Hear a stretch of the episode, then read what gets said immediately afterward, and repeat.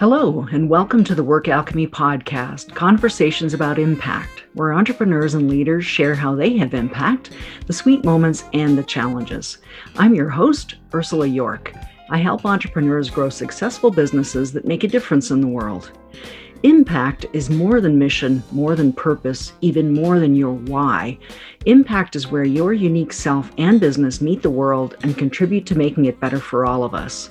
These stories are here to inspire and energize you so you can have your own unique impact. Today's guest on the podcast is Kathy Svetina. Kathy is the founder of Newcastle Finance, a company offering fractional CFO services to women-owned small businesses. She helps business owners as a financial problem solver to get clear on their numbers and their financial strategy so they feel confident they're making good decisions that will result in a thriving business. Welcome to the podcast, Kathy. I'm delighted to have you here. Thanks so much for having me, Ursula. I'm really excited to talk to you.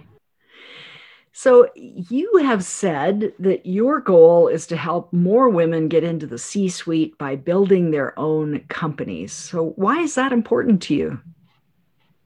You know, I get asked that quite a lot. And the reason for it is, first of all, I was in a corporate environment for 14 years and I was in finance. And as you can imagine, finance is a very male-dominated world. Mm-hmm. And there was not a lot of women in there. I mean, there have been so many times when I was actually the only woman at the table. And right. And I'm the only one bringing the perspective of a woman into this mm-hmm. conversation. So It really bothered me. That's one thing that really bothered me. And what really bothered me, too, is that I saw as high as you go, there's not a lot of women in the management, in the higher management positions. Mm-hmm. So when you look at the structure of the CEOs, there's only about 7% of women that are in those positions in the right. U.S. Yeah. And that's a problem. And the problem with that is because if women are making 70 to 80% of purchasing decisions, and if they're not included in those conversations when it comes to making products, when it comes to making services, how much are we actually missing on the innovation right. that could be produced because of the input that women are not having in those conversations? So, for example, you know, Sarah Blakely is kind of like a poster child for this. Right. Sure. When she first started Spanx, she had a really hard time explaining why the market actually needs this type of product because all the people who were making decisions in the manufacturing were men. Yeah. So, not wearing those kinds of garments. So yes, exactly. And it's really hard to explain the type of issues that women have and the needs of for the service and the products that women have if the decision makers are men. So what she ended up, you know, by the strike of luck, the guy that she ended up talking to had two daughters who he talked to about it. And they said, yeah, this actually makes sense. This is a great product. And that's how he helped her. And that's how she started it. But, you know, if I wonder if women were in those positions, how much easier it would be for her to get someone to help her.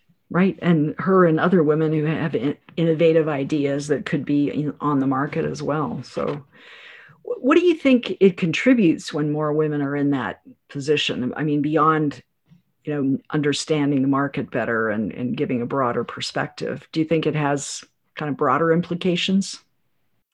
I think it does. Is it brings a certain balance to the leadership, and you know, it's just it doesn't make sense that women are, you know, we're 50% of the population, and we have a lot more college degrees now, where we have, you know, again, I think we're like at 52% college educated people are women.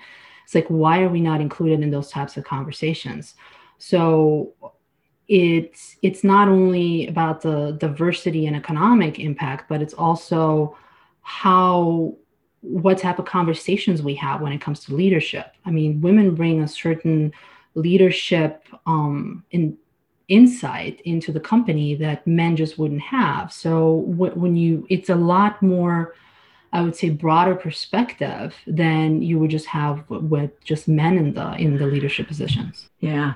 And there's so much research now that companies with diverse perspectives, whether it's women or folks of different races and people of color included, that those companies do better. And particularly there's research about women and how it actually increases revenue and all those bottom line things. It's kind of still amazes me that that hasn't been embraced. But of course, it's a lot more complicated than that. So it is. Yeah. Well, you have a company that provides fractional CFO services, and I'd really like to understand the difference between a CFO versus financial advice from your accountant or a financial planner, and how does having like a CFO level person help women entrepreneurs build their businesses? The way how I explain, and I get asked that a lot too, what's the difference between an accountant, bookkeeper, and a CFO? These are just numbers people. How many numbers people do I need in my company, right? Right. So the way how I like to explain it, if you think about it, accountants and bookkeepers are concerned about the past of your business. They record what happened. So if you get a bill, if the vendor pay, if the customer pays you, so they're responsible for the transactional piece of your business, making sure that the books are done correctly, that you're counting everything properly, that everything ticks and ties. That's what the accountants are there for. That is their job. So they're concerned about the past and, reporting the past, meaning how did all those transactions look like on your profit and loss statement, on your income statement, on your balance sheet. So that's what they're concerned with, making sure that those numbers that you have and that they're correct and accurate. When it comes to the CFO, however, that's the person that's concerned about the future of your business and the overall strategy of your business. So, for example, the CFO would look at those numbers and would try to figure out how do we use those numbers that you have right now, the past is the past happened, but how do you use that to drive your business forward, to figure out where do you want to be in, 6 months, 12 months, 3 years, 5 years down the road? And how do we bridge that gap between where you are right now to where you want to be? What needs to happen on a greater scale? And not only what needs to happen in your business, but also looking at the whole ecosystem of what's happening in your industry, what's happening in your competitors, what's happening in the world, in the economic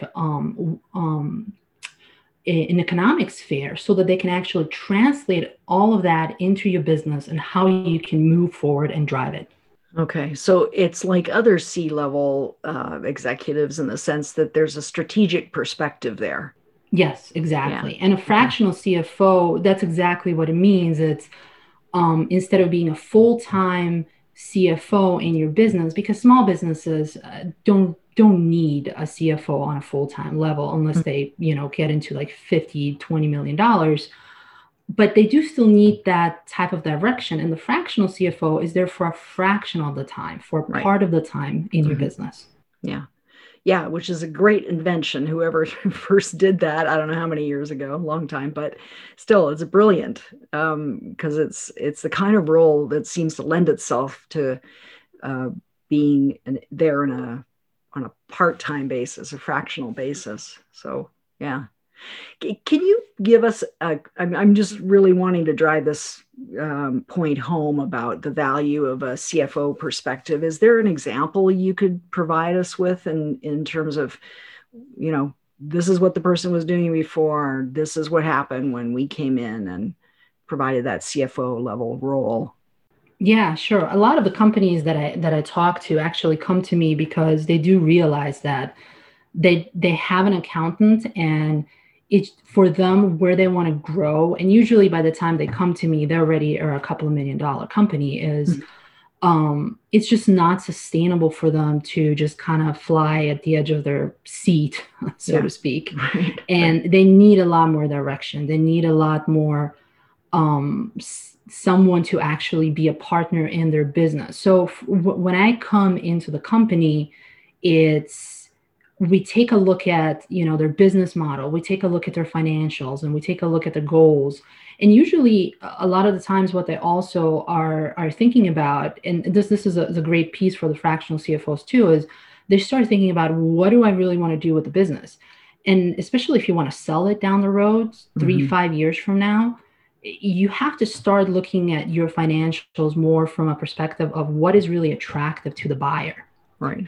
For example, are there certain processes that you have to put in? How is your balance sheet and P&L income statement going to look like to the potential buyer? And how do we get it to the point where you're going to get the most out of this transaction when you actually sell it? So right. Those are the type of things when people come to me and they start asking me these questions, like, how do we prepare ourselves for this, for the seller down the road in the future in 5 years? Okay.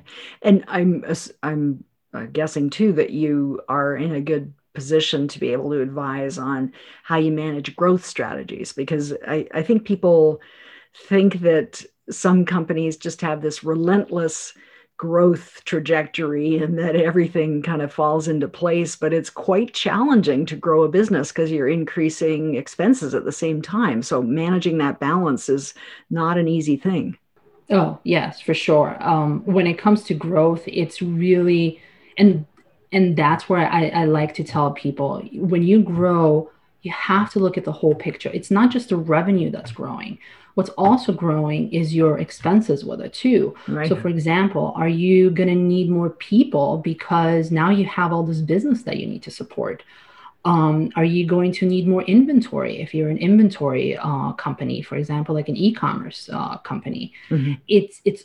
It's not just the money that's coming in, it's also you need to be able to support that as well. And the other pieces too, which people forget about, if you are getting more people in your company, if you're hiring more people, you're also going to have to manage those as well. So do you need to hire managers? Mm-hmm.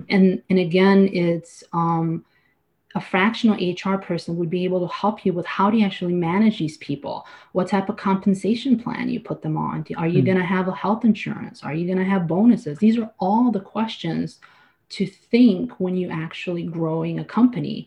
Right. And it's not just growing a company, you also have to grow it in a healthy and sustainable way so that, it's not like a house of cards when it all starts like tumbling down when it gets really high. Mm-hmm. Yeah. Yeah. Well, that's a great description. Yeah. Well, you focus mainly on, and correct me if I'm wrong, on small business. Is that right? Like smaller companies? Yeah. Small, so the medium companies that I work with usually have started already. They have a sales of about at least $1 million. So the companies that I work with are between $1 million and 10 millions in sales. Those are the ones that I really enjoy working with. Okay. And so what kinds of lessons can companies of that size gain from how Fortune 500 companies manage their finances? I know that you're really keen on sustainability, and of course, finances are a big part of that, but are there things that we can learn from companies that are much bigger? Yes, there's actually a lot. And people tell me, there's a big companies, what, they have all these millions that they're making. What do they really know about small business? There's nothing applicable, but it really is. And the way how I translate into the small business finances is actually putting the structure together that really helps businesses as they're growing in a healthy and sustainable way. So we already talked about accountants and how important it is to have the numbers in a timely and accurate basis, right?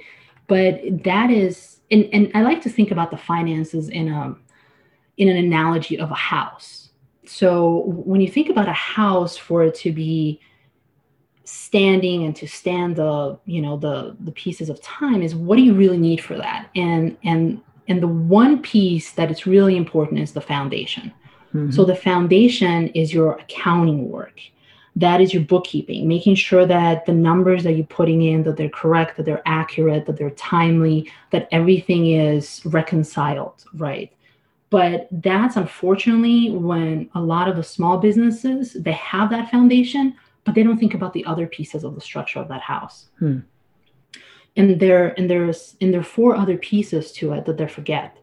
So with the house, you also have to have these walls that keep the house together for standing, mm-hmm. right? So that is the financial analysis, which means that you take all those numbers that you put in the foundation and you take a look at it really from a perspective of what can I learn from it? What type of insights can I get from? What are some of the trends that I'm seeing? How are my clients, for example, paying me, right? Are they starting to pay late? So that is something that you should be really looking at. Is there going to be a problem down the line, down the future? Because that's going to really affect your cash flow in the future. So those are the type of the things that you look at when you look at your finances and when you look at the financial analysis. And then the third piece is what I like to call is the interior design of the house, which are your financial systems and processes, mm-hmm. meaning are they really supporting your business in a way that you can actually make decisions? So just like in a house, you are not going to put a bathtub in the middle of your kitchen, right? Because it just doesn't make sense. Right. Are the processes in the system that you're currently using, are they actually making sense for your business? Mm. So for example, is the accounting system that you're right now using, is it supporting you to make decisions? Or do you actually have to go back and take a look at it? What is something that it's going to be supporting you better? Hmm. And then the other piece is when you think about this house, what is it that protects it, right? And that's the roof. And that's where your financial planning comes in.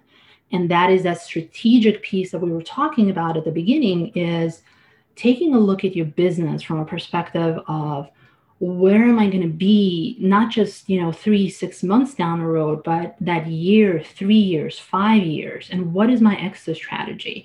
Taking the time to really think about not just working day to day in the business, but actually working on the business from a 10,000 foot view and taking a look at, where do I really want to be? Where do I see this business going? And how does the economy, how do the competitors tie into all of that? Right.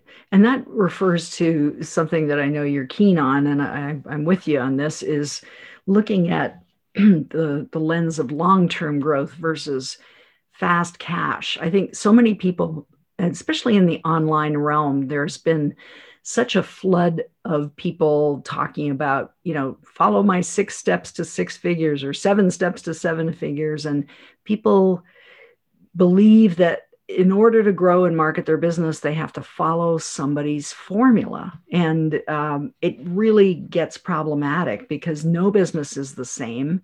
Every business has unique elements to it. And because I think people are afraid to wander outside of these templates, these sort of maps that are provided, that it's really tough to build sustainability because you're trying to follow somebody else's map.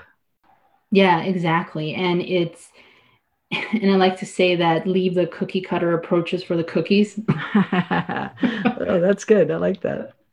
That's where they belong. It's true. Every business is different, and you look at the business model. It's like, what works for someone might not work for you. And that's where I get really kind of like riled up, is when I constantly see these ads. Oh, make a 6-figure lunch or 5-figure lunch in a week. But the question is, people, what does it really mean? Taking a step back, and what does it really mean, a 6-figure lunch? Is that 6 figures in sales? Is that six figures in profit? Right. Big difference. 6 figures in cash. I mean, what does it mean? And when you actually start peeling this onion into the layers, you see that 6 figures usually means sales, but the problem with it is to get to, $20,000 in sales, you have to spend $19,500 in ads and all the other stuff that you have to do. And what are you really left off? $500 in profit? I mean, it's deceiving. Yes, absolutely.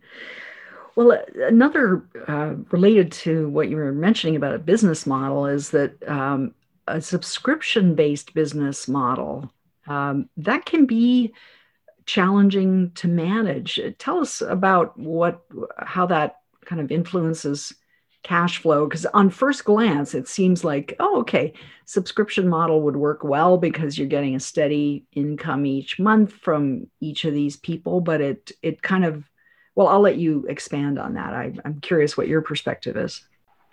Yeah, so essentially subscription models are where someone pays a monthly fee for, let's say you have a course and you, instead of offering it at a one-time payment, people actually pay throughout the 12 months, 6 months, or whatever you say, which actually sounds great, right? I mean, you get that steady cash flow, but the problem with that people don't understand a lot of times is that now you have to manage those payments, because what happens if, let's say, a customer's credit card declines?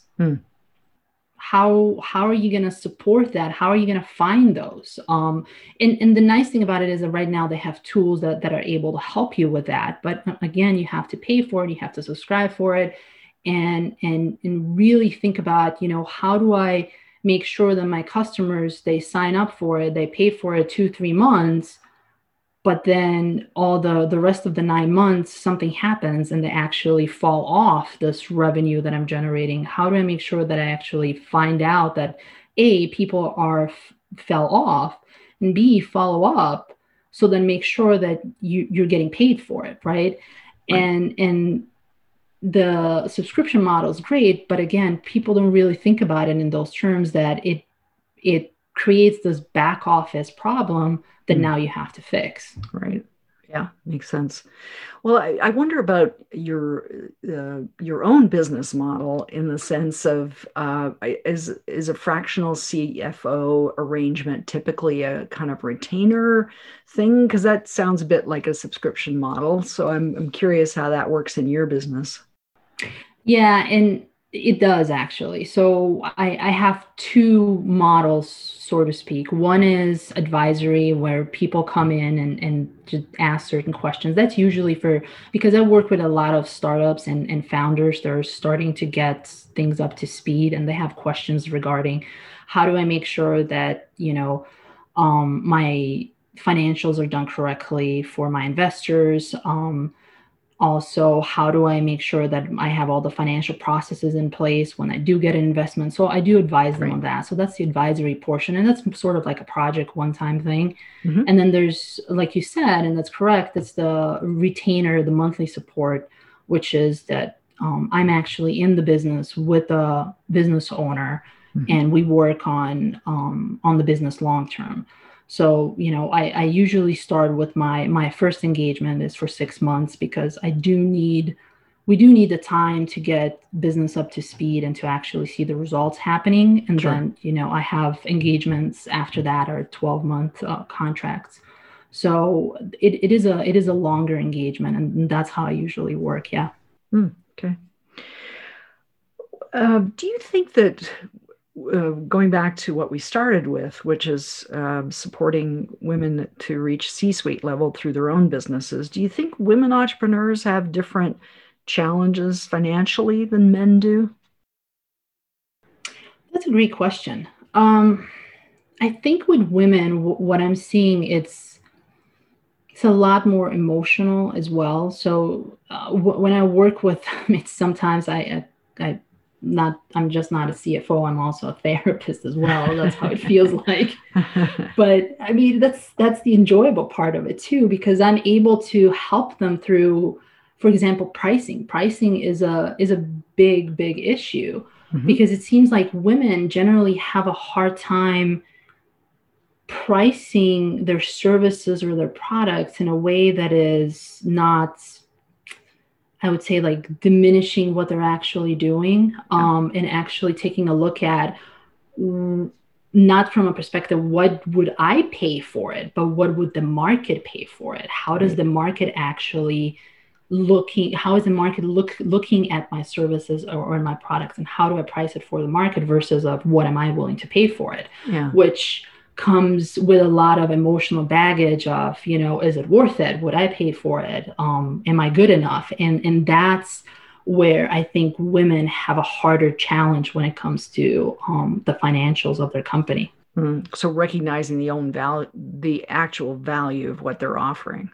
Yes. Yeah. And pricing is a really fascinating topic. And I love talking about pricing. Yeah, I've done a lot of coaching around pricing, and it's a tough one, because especially when you're starting out, even if you go to the research effort and, you know, identify where you might position in the market, pricing is a lot more complicated than that. It's not just about what will the market bear. It's also what can you with confidence ask for, and really embrace yourself, because that energy of doing that makes a difference in how you're presenting yourself. Would you agree? That's my perspective. Yeah, exactly. And a lot of the pricing is also positioning on the market as well. It's where your brand comes in. It's how do you want to be perceived, and does that perception, is it reflected in the pricing as well? Right. So, you know, if you want to be perceived that, let's say, Macy's of the world, but you have Walmart prices, that's not going to work, right? Yeah. And it's really going to affect your business as well, is because, and people, and it's interesting actually in the pricing psychologies too, because people always go, well, what if I'm not making much sales is because I'm priced too high. But the interesting question is, what if you're not making sales because you're priced too low? Yeah, right. Yeah, people see there's a disconnect between the brand you're trying to talk about in your marketing and the price. And when there's a dissonance like that, that makes a difference in people's buying decisions. Yeah, it does. Yeah.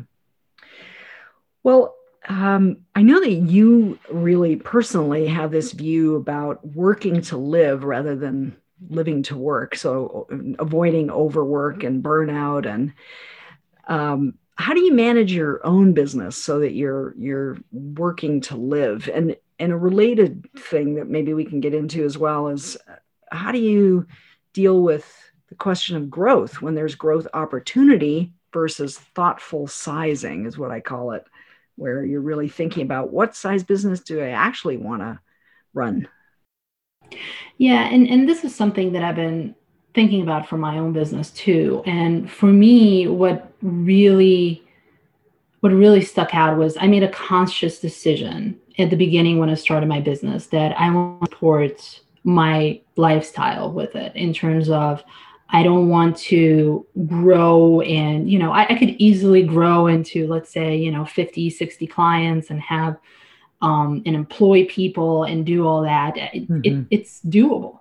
But the question is, I don't really want that. What I want is a boutique style business. And I made a conscious decision to do that, to only work with a handful of clients that I really enjoy, that I can really help, them grow their business. Mm-hmm. And then, so that's my business side. And the other side, I also want to help the most people that I can.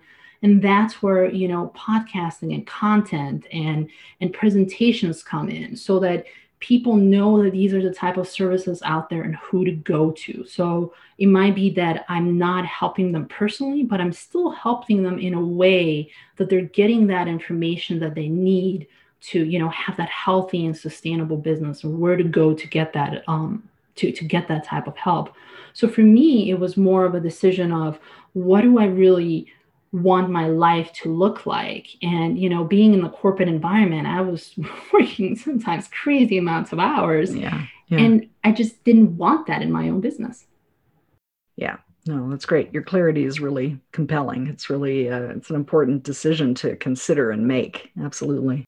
Yeah. And it's also one that I think once you start and you start seeing the demand and people start asking, and it's really hard to say no, because if you don't have that conviction of what is my guiding light, I guess, guiding post, where do I really want my business and my life to be?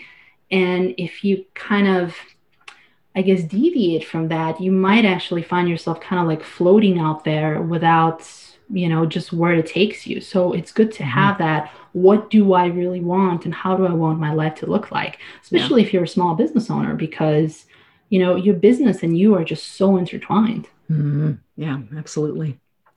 Well, Kathy, I'm interested to explore the issue of leadership, and I'm always interested in impactful leadership. So that's kind of what I call leadership that's based around desire to contribute and make a difference, change things for the better. And in your role as a fractional CFO, you're in a leadership position in companies. And how is that to manage kind of fractional leadership, in the sense that you're not there full time, you're there part time? How do you think about leadership in that situation? That's a great question. I mean, leadership for me is in that sense, you know, when you're a fractional person, you're there only for a fraction of the time. So I think it's really important to work with people that are susceptible to working with you, to that type of leadership, because, you know, you can't, and I always say you can't control people, you know. Sure. You can take the horse to the water, but you can't make him drink it. So it's more of a gentle, like, persuasion and leading people to, hey, this is what we can do, and this is how we can solve the issues. But you can't really have them do it unless they want it, right? Mm-hmm. And that's where I take the perspective, is what I'm also very careful is that the clients that I take on are the people who really, really want change, and they really want to take the business forward, because I'm not there to tell them what to do. I'm there to guide them through it. And if they're not perceptible to that guidance, then it's just not going to work. And that's how I look at the leadership, is like, in my role, is that people have to be willing to be guided versus me telling them what to do. Mm-hmm. They have to have some inner motivation to be part of building that in a company. Yes, exactly. Yeah. Well, and it is related to that is, of course, company culture. Do you feel like, and again, in a fractional role, that you have any role to play in helping to build and develop culture, especially since you're involved with a lot of startups?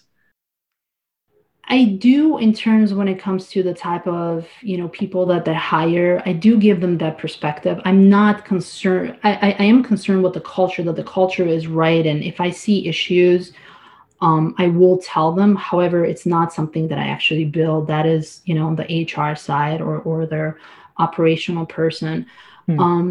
But I do get involved in terms that they make sure that they have the right people in places, not just in right skills, but also in the right, that they have the right mindset. Right. Yeah. Very important. Yeah.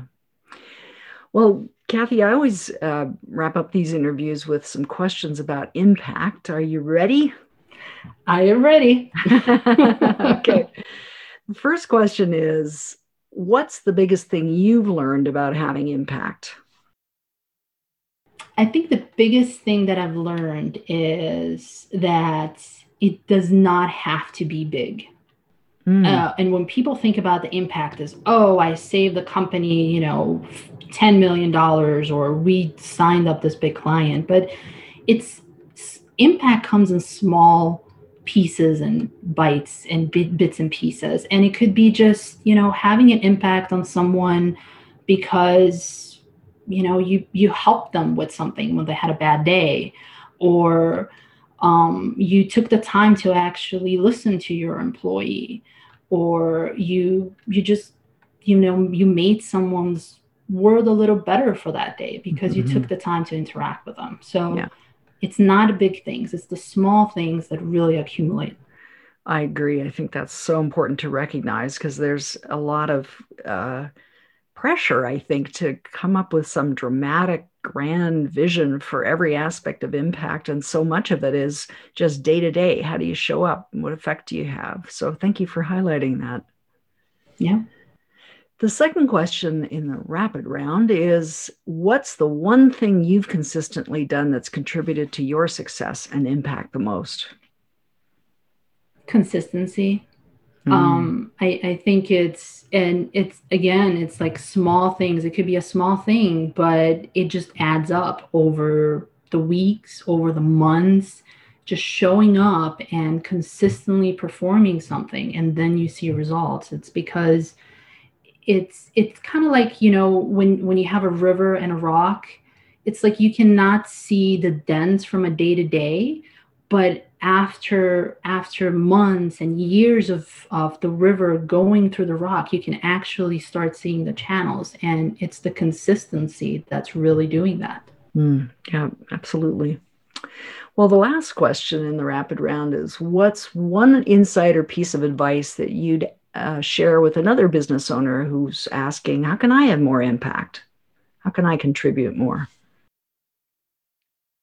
I would say taking the time to do self-reflection and thinking, what is it really, how you want to show up in the world, and how you want to show up for your employees, how you want to show up for your company and for yourself. And taking that time, what is it really important to you, and what are your values? And once you're doing things that really reflect your values, I think that's when you see the most impact.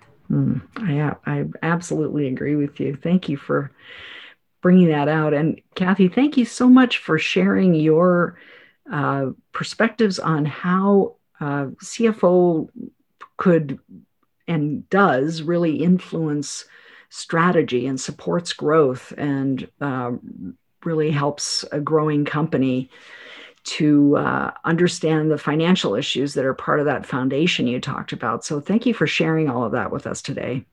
Thank you so much for having me on, Ursula. That was such a pleasure.